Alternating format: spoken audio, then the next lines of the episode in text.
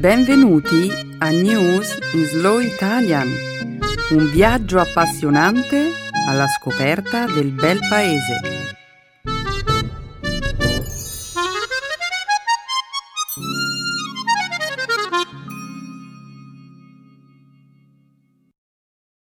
È giovedì 22 novembre 2018.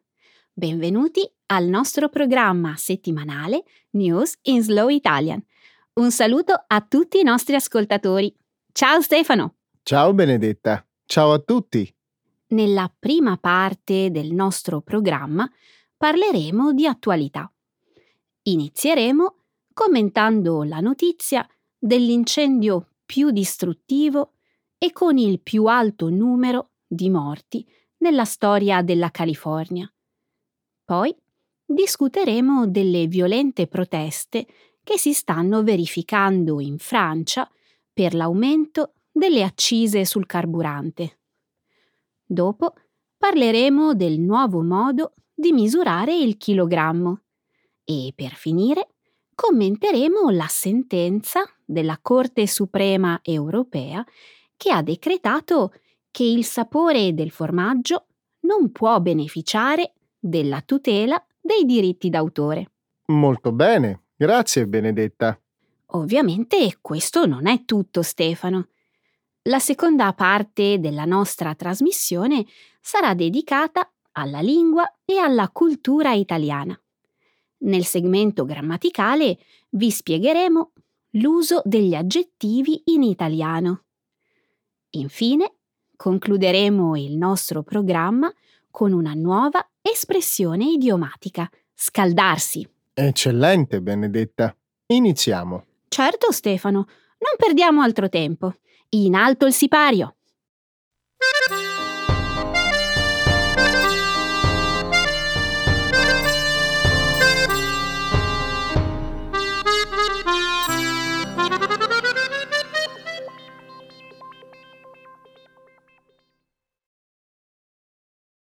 È ancora in corso il peggiore rogo della storia della California.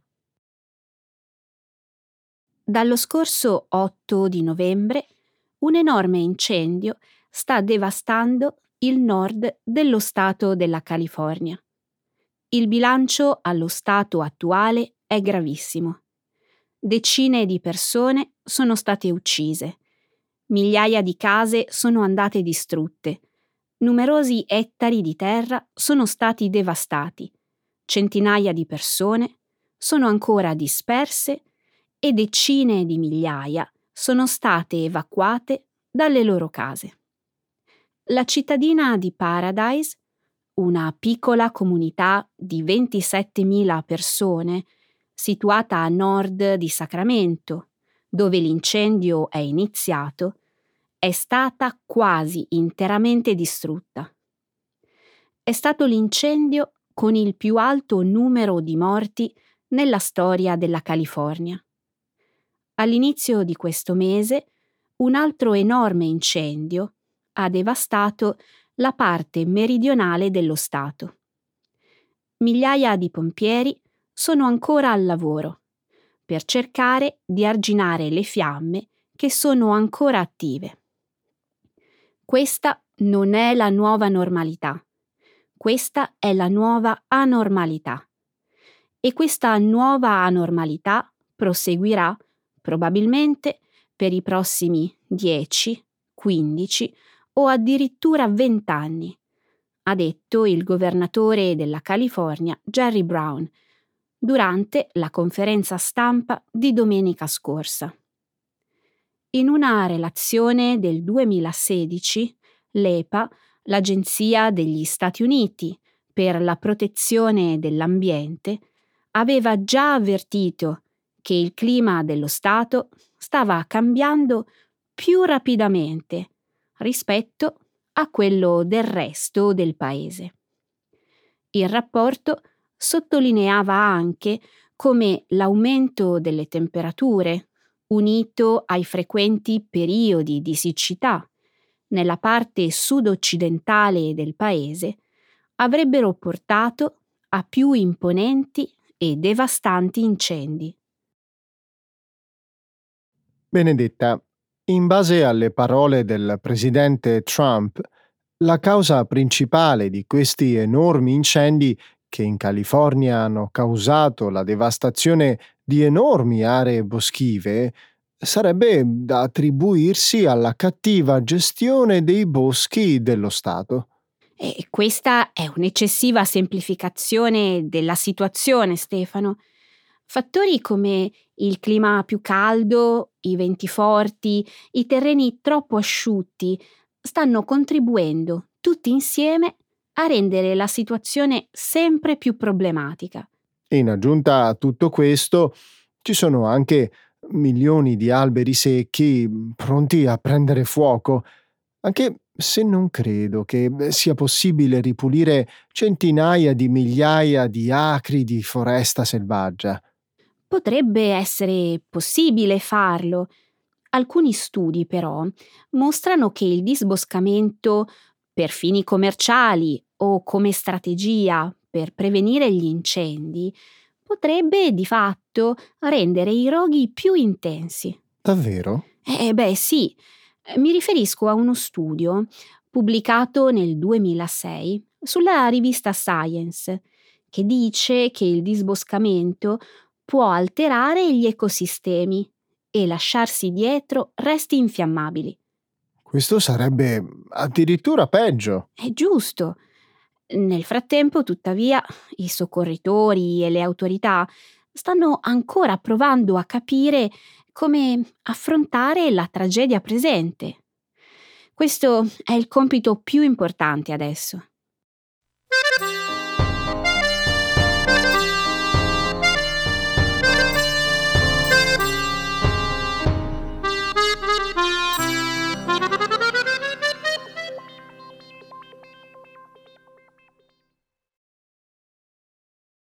Il caro carburante scatena imponenti proteste in Francia. Sabato scorso circa 300.000 persone provenienti da tutte le parti della Francia sono scese in piazza per protestare contro l'aumento delle accise sui carburanti. I dimostranti, vestiti con i gilet gialli, hanno bloccato le strade e le rotonde, paralizzando il traffico in alcune zone. Un manifestante è stato accidentalmente ucciso da un automobilista che aveva forzato il posto di blocco della manifestazione. Centinaia di altri dimostranti sono stati feriti. Il prezzo del diesel, il carburante per auto più usato in Francia, è aumentato di circa un quarto nel corso dell'ultimo anno, raggiungendo i massimi storici dagli inizi degli anni 2000. La campagna del presidente Emmanuel Macron, volta a contrastare il cambiamento climatico attraverso l'imposizione di una tassa sul diesel, è parte del motivo sebbene l'aumento del prezzo mondiale del petrolio sia l'altro. I dimostranti hanno rivolto la loro rabbia contro Macron, che a loro dire avrebbe perso il contatto con la classe dei lavoratori. Le proteste sono andate avanti anche all'inizio di questa settimana. I manifestanti hanno bloccato i depositi di petrolio e hanno appiccato il fuoco ai caselli autostradali. In base ad alcuni sondaggi condotti dall'Istituto Statistico ELAB la scorsa settimana, il 70% delle persone vogliono che il governo annulli gli aumenti fiscali sul carburante le immagini delle proteste sono davvero incredibili. Benedetta, posso capire come si sentono le persone, tuttavia la motivazione alla base degli aumenti fiscali sul carburante è piuttosto chiara. Combattere il cambiamento climatico. Stefano, Molte delle persone che sono state colpite maggiormente dal rincaro del carburante non hanno altre opzioni per muoversi se non le loro autovetture. Loro credono che Macron stia realizzando una politica ambientale a loro spese. Se si avvallasse il loro modo di pensare, non si farebbe mai nulla. E non ho detto che il prezzo dei carburanti dovrebbe rimanere basso. Sto solo suggerendo eh, che forse poteva esserci un modo di intervenire a favore dell'ambiente che non suscitasse questa violenta reazione da parte della gente. Ma sarei curioso di sapere quale. Credo che Macron, in qualità di capo della nazione, debba aiutare le persone a comprendere le ragioni dietro alle decisioni e alle azioni del suo governo. Non penso che il governo di Macron sia riuscito a farlo. No, non c'è riuscito. E molti pensano che Macron abbia perso il contatto con il popolo francese. E adesso che cosa succederà? Beh, il governo sta cercando di trovare soluzioni. Uh, la scorsa settimana, per esempio, ha annunciato che avrebbe raddoppiato l'incentivo che consente alle famiglie poco abbienti di rottamare i propri veicoli inquinanti. E non sono sicura però che soluzioni di questo tipo possano essere sufficienti.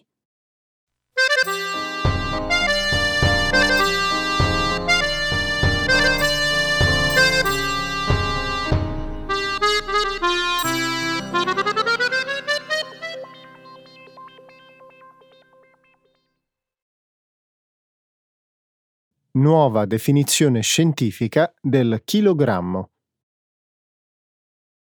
Per 129 anni il peso del chilogrammo è stato definito sulla base del peso esatto di un cilindro di platino e iridio, conservato a Parigi in una cassaforte sotterranea. Venerdì scorso scienziati di circa 60 paesi hanno votato all'unanimità per cambiare l'unità di misura del chilo. Dal prossimo maggio il peso del chilogrammo sarà definito attraverso una costante fisica fondamentale. Nel corso degli anni si è discusso molto su come cambiare la definizione di questa unità di misura. Questo perché il prototipo originale, che sinora ha definito il chilo, noto come le Grand Queue, nel corso del tempo è cambiato sostanzialmente e si è deteriorato. Alla ricerca di una più affidabile definizione, la comunità scientifica ha elaborato una serie di esperimenti, cercando di legare il peso del chilogrammo alla costante di Planck, un concetto fondamentale della meccanica quantistica. Dopo numerosi tentativi, gli sforzi hanno avuto successo. Lo scorso venerdì, gli scienziati hanno anche votato per rinnovare il Kelvin, l'unità di misura della temperatura, l'ampere, l'unità base per misurare l'intensità della corrente elettrica e la mole, l'unità di misura della quantità di sostanza. Questo significa che le sette unità di misura fondamentali, contenute nel sistema internazionale di unità, non saranno più definite da oggetti materiali, ma da astratte costanti fisiche. Benedetta, sai qual è la cosa più entusiasmante di questo cambiamento? Quale? Che adesso gli alieni potranno comprendere i nostri sistemi di misurazione. Lo stesso fisico Max Planck cui si deve la famosa costante, dichiarò che basare le misure su costanti naturali sarebbe stato necessario per comunicare con gli extraterrestri. Sì, immagino che tutto questo sia piuttosto eccitante. Ciò che mi ha sorpreso di più in questa vicenda è che le persone diventano davvero emotive quando si parla di pesi e misurazioni. A causa della possibilità futura di poter comunicare con gli extraterrestri? No, a causa del passato. Il passato? Beh, a partire dal XVIII secolo, il vecchio sistema di misurazione ha giocato un ruolo molto importante. Suscita sempre molta emozione lasciare andare cose che hanno fatto parte di tutta la tua vita. Hmm. Non importa. Ad ogni modo, sarebbe ancora più straordinario se ogni bilancia misurasse accuratamente i chilogrammi. In termini pratici, il peso di un chilogrammo eh, sembra dipendere ancora molto dal tipo di bilancia.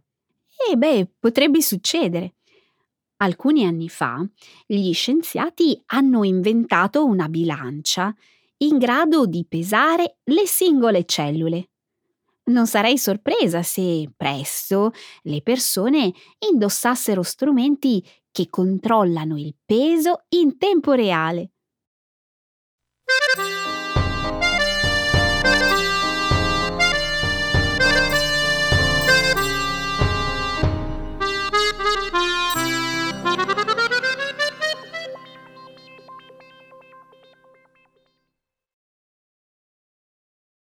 La Corte europea stabilisce che il sapore di un formaggio non può beneficiare della tutela del diritto d'autore. Martedì scorso, la Suprema Corte di Giustizia europea si è pronunciata contro una compagnia olandese che cercava di vantare diritti esclusivi sul sapore del suo formaggio spalmabile. La Corte ha stabilito che il sapore di un alimento è un'idea e non l'espressione di un'invenzione intellettuale originale. Qualcosa che non può essere definito con precisione, non può godere della tutela derivante dalle leggi sul diritto d'autore. Cinque anni fa la Levola Engelo, una società olandese di prodotti alimentari, ha fatto causa alla Smilde Foods, una compagnia rivale. Dal 2001 la Levola ha venduto l'Exencas, che significa il formaggio delle streghe, un formaggio spalmabile fatto con panna, prezzemolo, porri e aglio. Nel 2013 la Smilde ha iniziato a produrre un formaggio fatto con gli stessi ingredienti, chiamato Vitte Vievenkas, un nome che, parimenti, fa riferimento alle streghe. Nel suo decreto, la Corte ha stabilito che il sapore è soggettivo. A differenza di un libro, di uno spettacolo televisivo, un'opera d'arte, ha sentenziato, il sapore di un alimento si identifica essenzialmente sulla base di sensazioni ed esperienze di gusto, che sono soggettive e variabili. Questa è una questione davvero poco chiara. È vero, il sapore di un alimento è soggettivo, come lo sono del resto le impressioni che si ricevono leggendo un libro, guardando un film o ammirando un'opera d'arte. Mi sbaglio?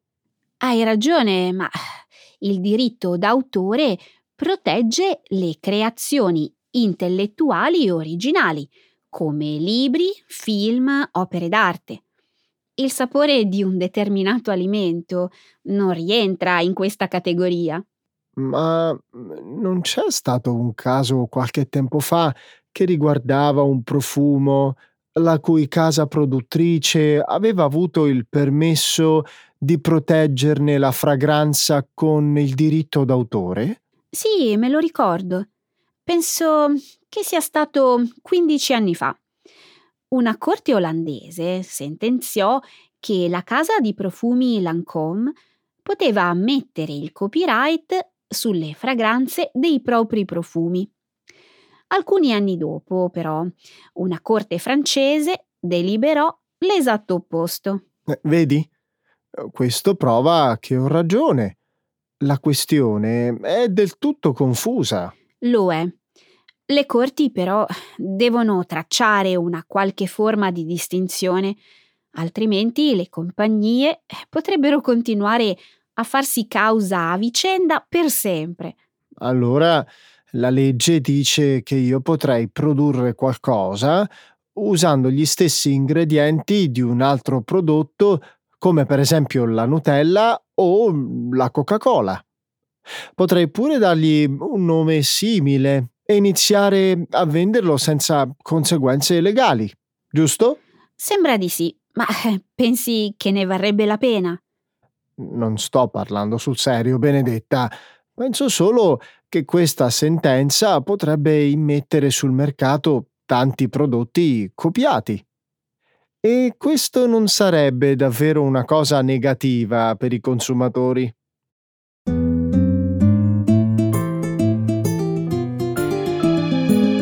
Adesso la grammatica. Per capire le regole di una lingua poetica.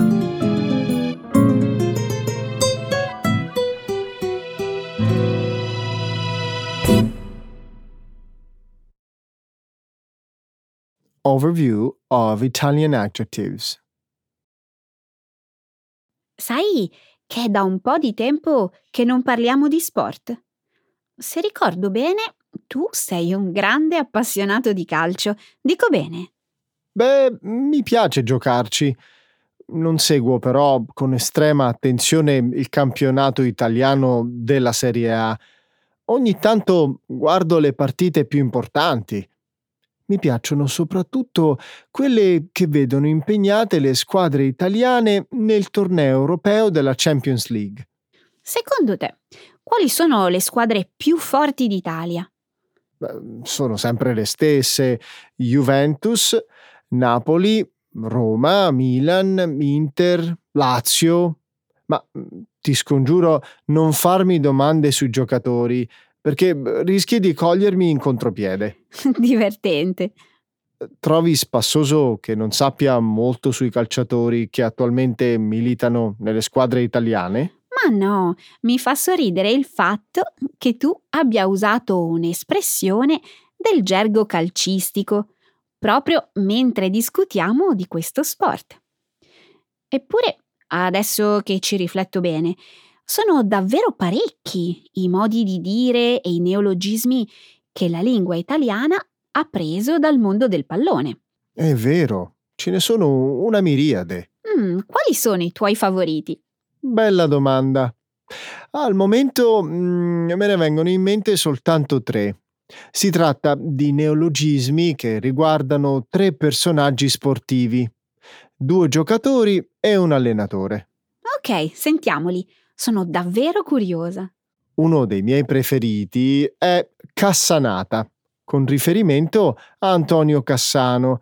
Come tu sai, l'ex giocatore di Roma e Real Madrid è diventato celebre per il suo talento, ma anche e soprattutto per il suo comportamento spesso eccessivo dentro e fuori dal campo.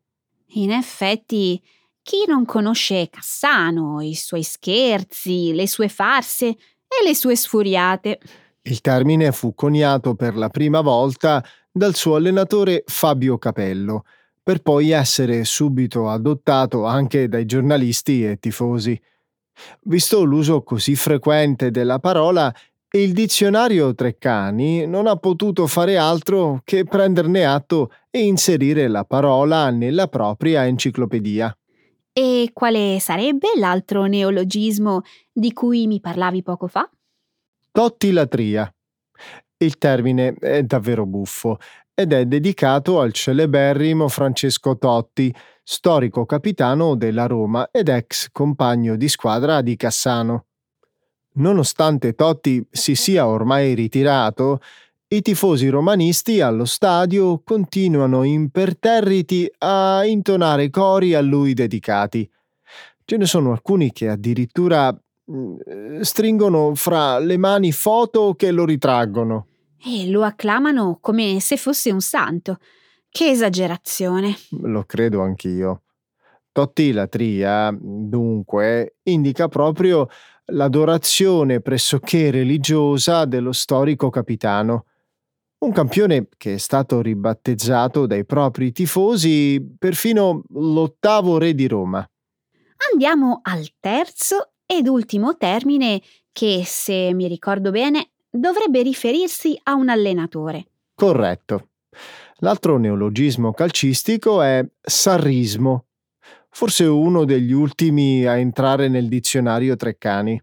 Immagino che faccia riferimento a Maurizio Sarri, l'ex allenatore del Napoli, giusto? Bravissima. Il termine descrive la concezione del calcio di Sarri, fondata sulla velocità e sulla propensione offensiva, quindi su un gioco molto spettacolare. Certo che è davvero divertente vedere come la lingua del calcio si insinua nei nostri vocabolari. Lo fa da molto tempo e non dubito che lo farà anche in futuro. Ecco le espressioni, un saggio di una cultura che ride e sa far vivere forti emozioni.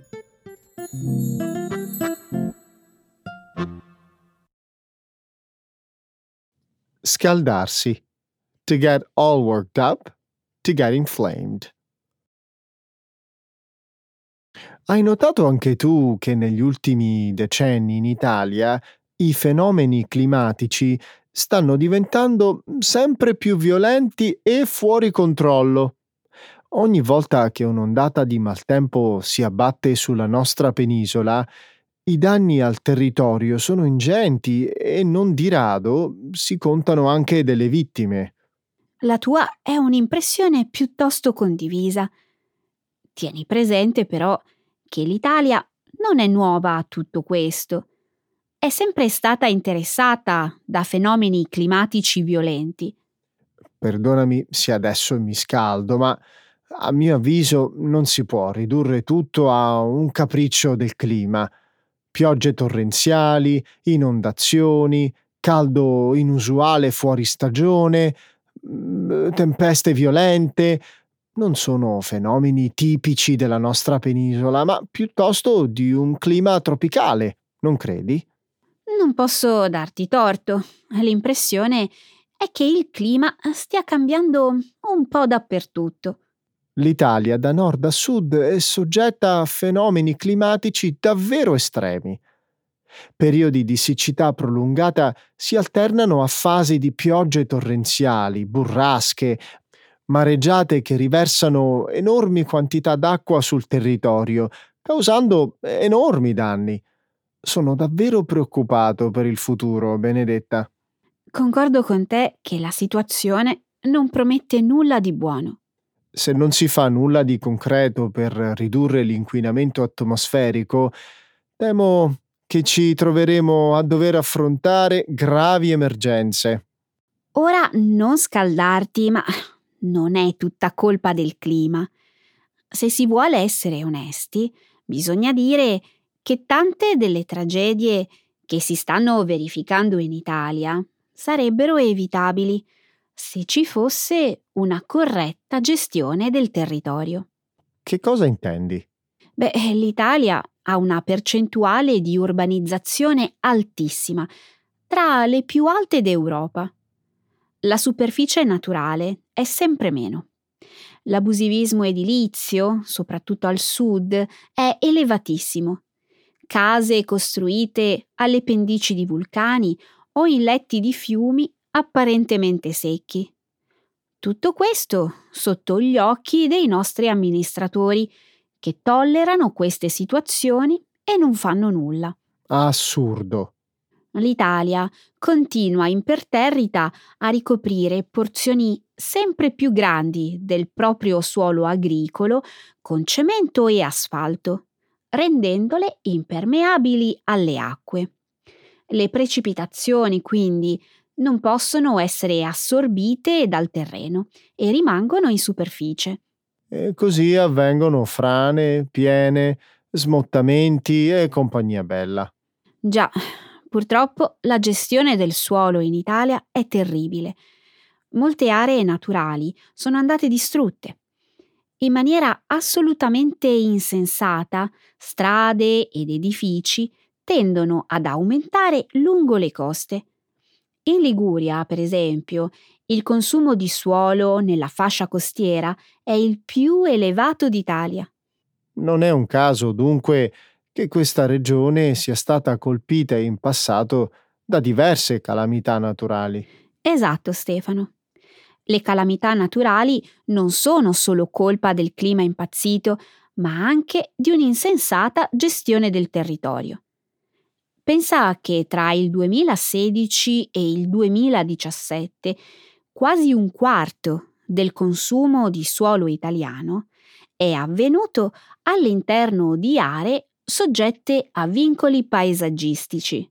Ma a sentire queste cose, come si fa a non scaldarsi? Possibile che l'Italia abbia preso sotto gamba questo problema? Sarebbe necessario avere leggi a tutela del suolo agricolo, delle coste e delle aree ancora libere da edificazioni. Certo, si tratterebbe di un intervento importantissimo.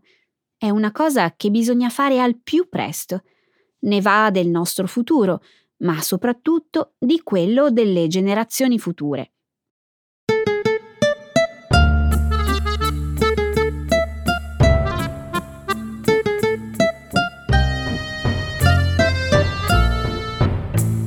Benedetta, è tardissimo, dobbiamo andare via. Ok Stefano, non scaldarti, salutiamo. Va bene, ciao a tutti. Ciao!